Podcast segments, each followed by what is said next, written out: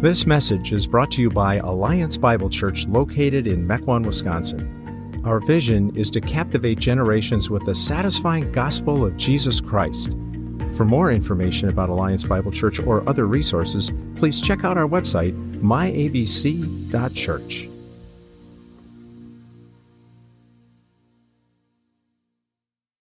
Our vision here at Alliance Bible Church is captivating generations with the satisfying gospel of Jesus Christ.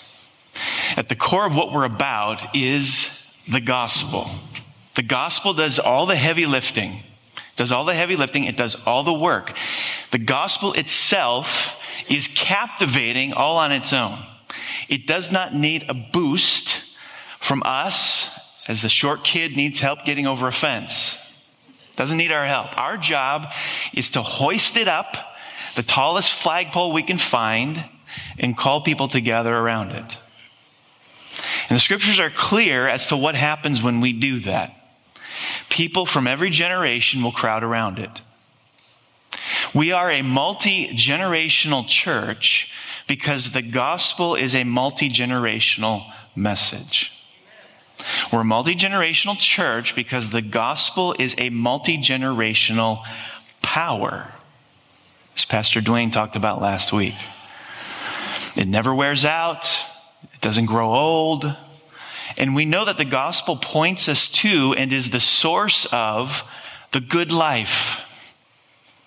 The greener grass conspiracy is alive and well in our day and age and it seductively lures many people in, only for them to find out that things like money and acceptance and prestige and power and notoriety and hundreds of other created things cannot deliver on their promises. Only the gospel possesses the attributes needed to bring rest to weary souls. Now, our five values here are practices that every one of us need to embody repetitiously in order to see our vision come to fruition. If we as a church practice these values, we hold to these values, we embody these values, we incarnate these values, we'll get traction in seeing our vision accomplished. Now, today we're on value number three gospel community. The church is a taste of heaven. The church is meant to be a harbinger, a precursor, a forerunner of the new heavens and the new earth. If you're looking for heaven on earth, forget Disney. Forget Bora Bora. Yes, forget Lambeau Field. If you're looking for heaven on earth, you need to look no further than the church. The church. We're going to look at Romans 12 today. Romans 12. Get your Bibles open. We're going to take a look at it together. Romans 12.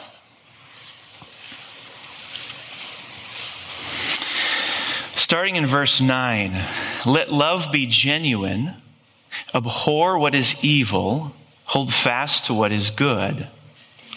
Love one another with brotherly affection. Outdo one another in showing honor. Do not be slothful in zeal, be fervent in spirit, serve the Lord. Rejoice in hope, be patient in tribulation, be constant in prayer. Contribute to the needs of the saints and seek to show hospitality. The church is a taste of heaven. Here's what we're going to look at from this passage, particularly as it relates to gospel community. We're going to look at the moral structure of gospel community, the family nature of gospel community, and the material support of gospel community. The moral structure of it, the family nature of it, and the material support of it. First, the moral structure of gospel community. Now, it might seem strange, the exhortation to love is immediately followed by a command to hate. Did you notice that? But in explaining that genuine love abhors what is evil and holds fast to what is good, Paul is telling us something about love that may be counterintuitive to those of us living in the West in the 21st century. Sometimes the loving thing to do is hate.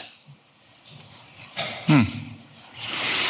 Well, let's think about that together. On the one hand, the way Paul phrases this tells us that he's rejecting the idea that, that evil is defined by what I abhor. He's rejecting that. Evil is not defined by what I abhor. He's rejecting the idea that, that good is defined by what I hold fast to. There is such a thing as good and evil, but they are not defined by what I think or what you think or how we feel. They are realities outside us. Good or evil are good or evil objectively. Objectively. So evil may not be what you want to be evil. Good may not be what you want to be good. Liking something doesn't make it good. Hating something doesn't make it evil. We don't make something good or evil. It is good or evil objectively. The imperative in this short verse is on what our posture towards good and evil ought to be. Our hearts can cling to things because we desire them, and our hearts can reject things because we don't desire them. But Paul is saying, here's good, here's evil, now, bring your emotions and your will into proper and fitting alignment and conformity to what is objectively there. It looks as though Paul is saying something essential about love. Everyone agrees that love means at least doing things for people that are good for them, not bad for them. That's love.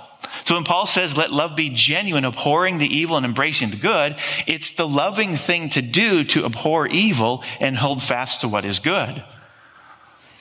Which means that what God calls evil must be bad for people. And what God calls good must be good for people. It's not the other way around. We don't decide what is good for people and what is bad for people and then define love that way. God decides what is good, what is bad, and we follow that and we call it love. Because what God says is good is good for people, and what God says is bad is bad for people. So, what is evil? And what is good? Well, let's work through just a few verses. Let me stay in Romans to start. Romans chapter 1 they were filled with all manner of unrighteousness, evil, covetousness, malice. They are full of envy, murder, strife, deceit, maliciousness. They are gossips, slanderers, haters of God, insolent, haughty, boastful, inventors of evil, disobedient to parents, foolish, faithless, heartless, ruthless. So, as an example, we have to learn to hate envy and deceit and gossip and slander. Having an intense desire for something that doesn't belong to you is envy, and it should be hated. The habit of speaking things that are deceptive or false is a habit to be hated. The act of speaking maliciously about someone to the detriment of their reputation is an act to be hated. Abhorring evil is a characteristic of gospel community. Abhorring evil is a characteristic of gospel community. Sometimes love requires hate. Now, here's why that's important. When you care about someone, oftentimes our sense of right and wrong can get thrown off because you just want them to be happy. And so when you see them doing something that you know is wrong, but it seems to be making them happy, You don't really say anything because you don't want to make them upset. But that's not a sign of love, it's a lack of love. See, Jesus loved us enough to tell us the truth, even when it made us so mad we killed him for it. Love like that. Love like that. You have to be willing to tell people the truth, even if it means they're going to get mad at you. What God says is good is good for people. What God says is bad is bad for people. That's how we love. But clinging to what is good is also characteristic of gospel community, not just abhorring what's evil, hating what's evil, clinging to what's good is characteristic of gospel community. Where do we start with that? How do we define good? Well, we could start with Jesus' words, where Jesus said, No one is good except God alone. No one is good except God alone. Every word God speaks is good. Every action God takes is good. Listen, it is always the loving thing to do to point others to the Lord. It is always the loving thing to do to point other people to the Lord. Romans chapter 7 says, So the law is holy, the commandment is holy and righteous and good. The word of God is good. It's always loving, always loving to point people's attention to the Word of God. It's always loving to do that. 1 Timothy 2. First of all, then, I urge that supplications, prayers, intercessions, and thanksgiving be made for all people, for kings and all who are in high positions, that we may lead a peaceful and quiet life, godly and dignified in every way. This is good. Praying for those in leadership is good. Cling to that. 1 Timothy 4 If you put these things before the brothers, you will be a good servant of Christ Jesus, being trained in the words of the faith and of the good doctrine that you have followed. Doctrine is good. Hold fast to it, point people to it. 1 Timothy 5 Let a widow be enrolled if she is not less than 60 years of age, having been the wife of one husband and having a reputation for good works, Paul is going to define good works. If she has brought up children, has shown hospitality, has washed the feet of the saints, has cared for the afflicted, has devoted herself to every good work. Bringing up children is good. Showing hospitality is good. Taking care of the practical needs, the daily needs of believers is good. Caring for the sick or the injured is good. Hold fast to these things. Hebrews 13, do not neglect to do good and to share what you have, for such sacrifices are pleasing to God. Sharing what you have is good. Cling to these things. A gospel community hates what is evil and holds fast to what is good. This is the moral structure of a gospel community. Second, the family nature of gospel community. Romans chapter 12, verse 10. Love one another with brotherly affection. With brotherly affection. So, Paul uses a term here that conveys the idea of having an automatic and deep bond like that of a mother for an infant. Imagine, imagine a brother or sister who, if they weren't siblings, would never have chosen each other to be their friend. Okay, picture that. Not hard? If they hadn't found themselves in the same household, they wouldn't have had anything to do with each other. But because they're family, they relate and love like family. That's the picture. That's the picture Paul gives us. Gospel community is characterized by people who ordinarily wouldn't have anything to do with each other. But because of their shared common bond in Christ, they relate like blood relatives. If you're rude at Thanksgiving dinner, you still get invited back next year. Why? We're family. We're family. I love the way C.S. Lewis put this.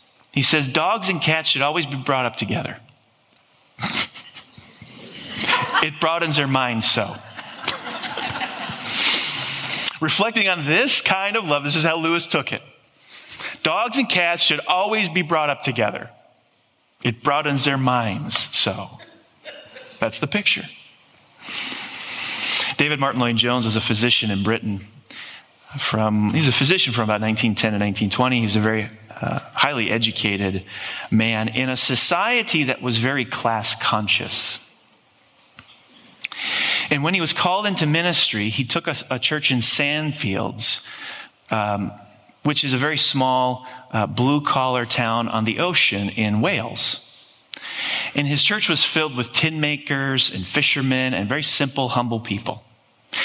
And as he began to minister among them, though he had nothing in common with them, and in the past would have had no affinity with them whatsoever, when he was preaching the gospel to this church that he was pastoring, and all these people were coming to discover that they were sinners saved by grace, he began to feel a bond and a connection that shouldn't have been there.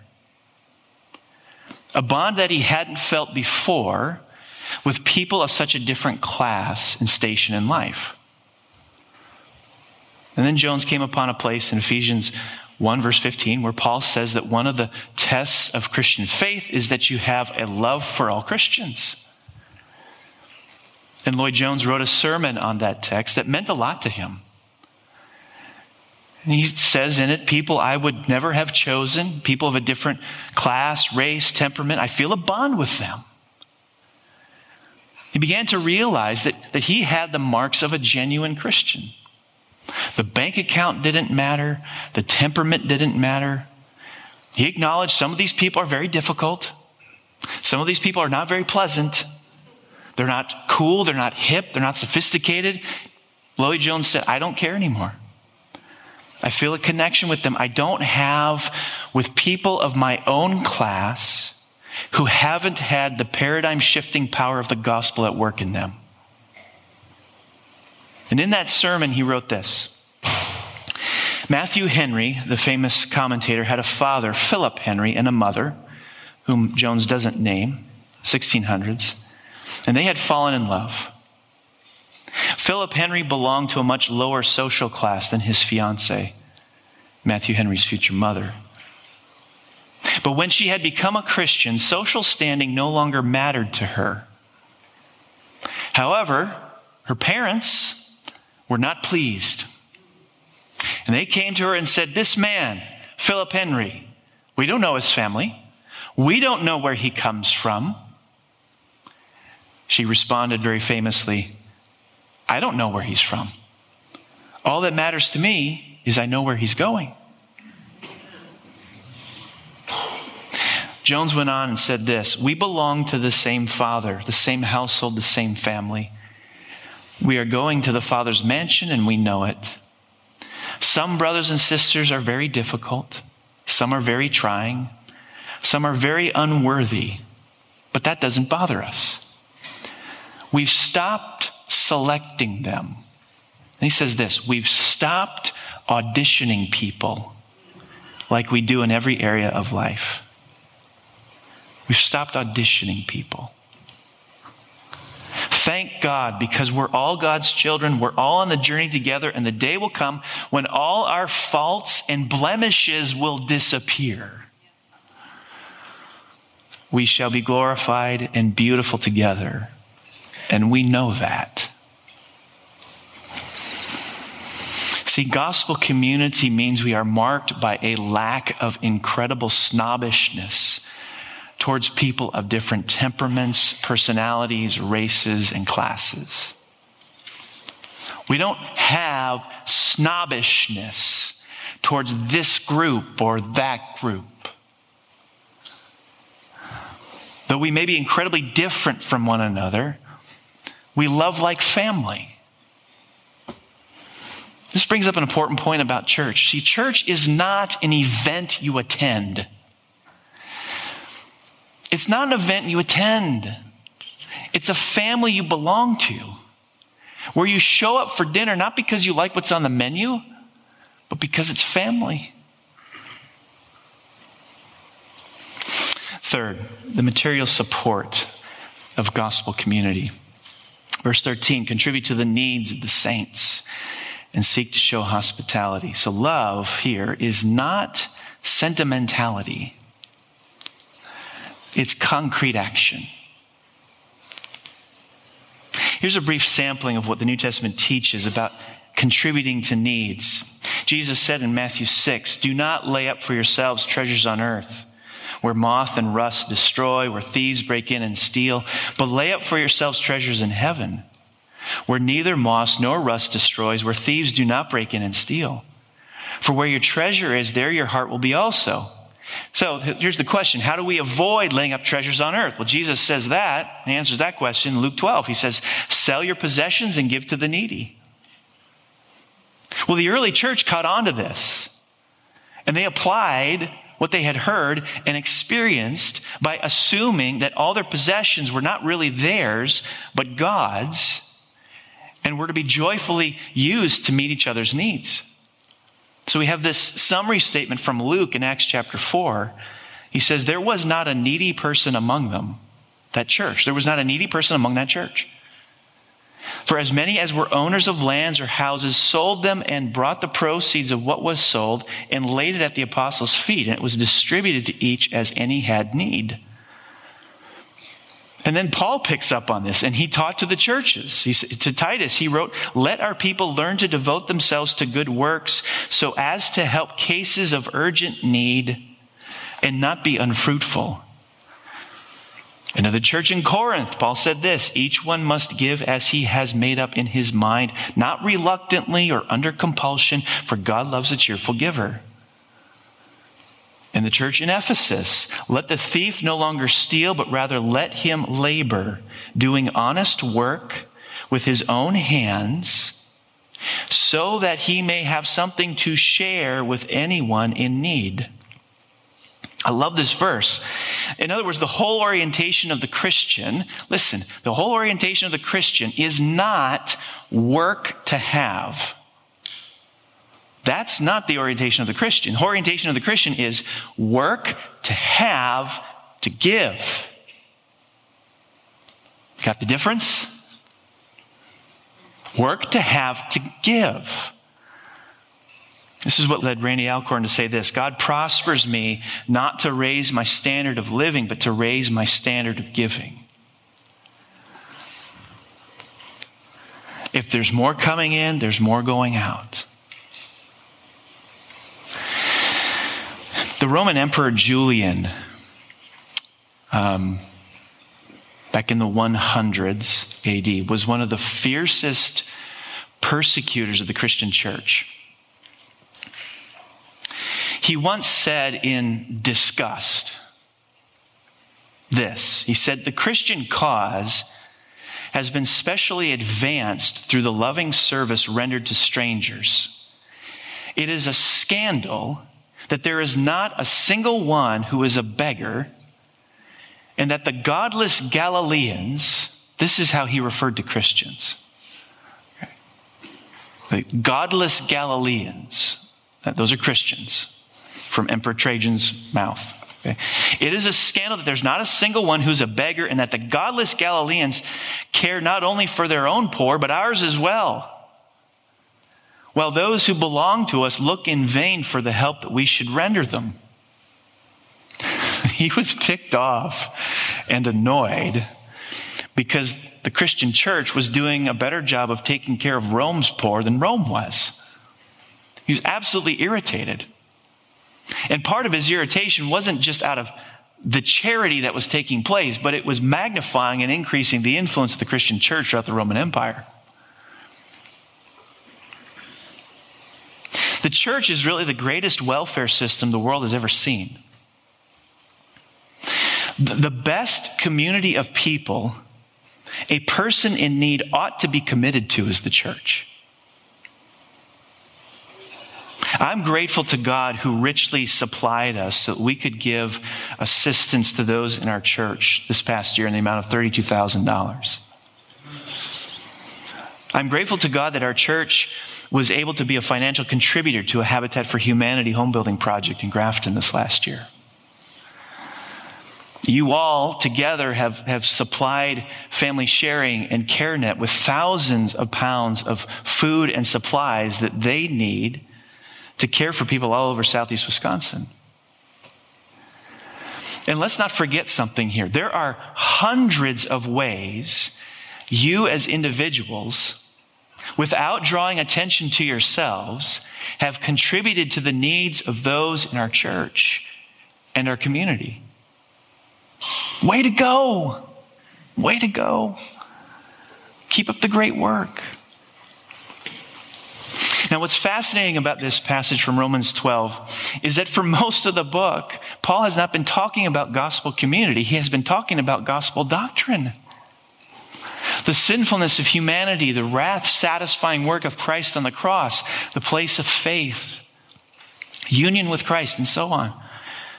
So when we get to this latter part of Romans, we're left with the impression that Paul is transitioning to discussing the outflow of gospel doctrine which is gospel community. They are not separate, unrelated topics. Gospel doctrine is the spring from which bursts forth gospel community. Gospel community is evidence of gospel doctrine.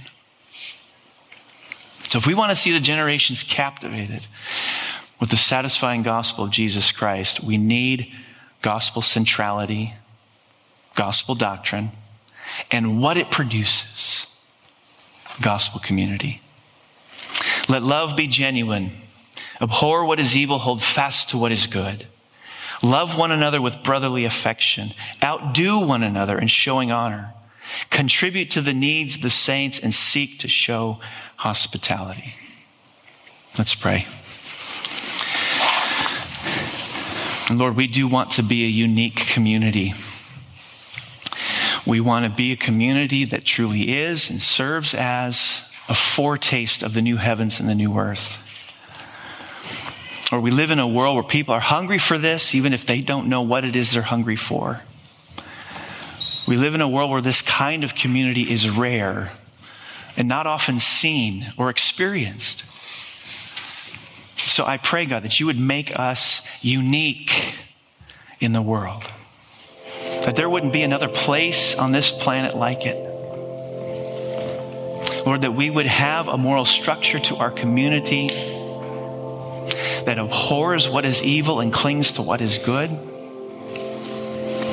That we would have a family nature to our community. Where we show up for dinner not because we like what's on the menu, but because we're family. And God, I pray. Uh, if people are looking for an example of generosity, caring for those in need, they'd have to look no further than the church. We praise you for this and we respond in worship to the glory of Christ's name. Amen.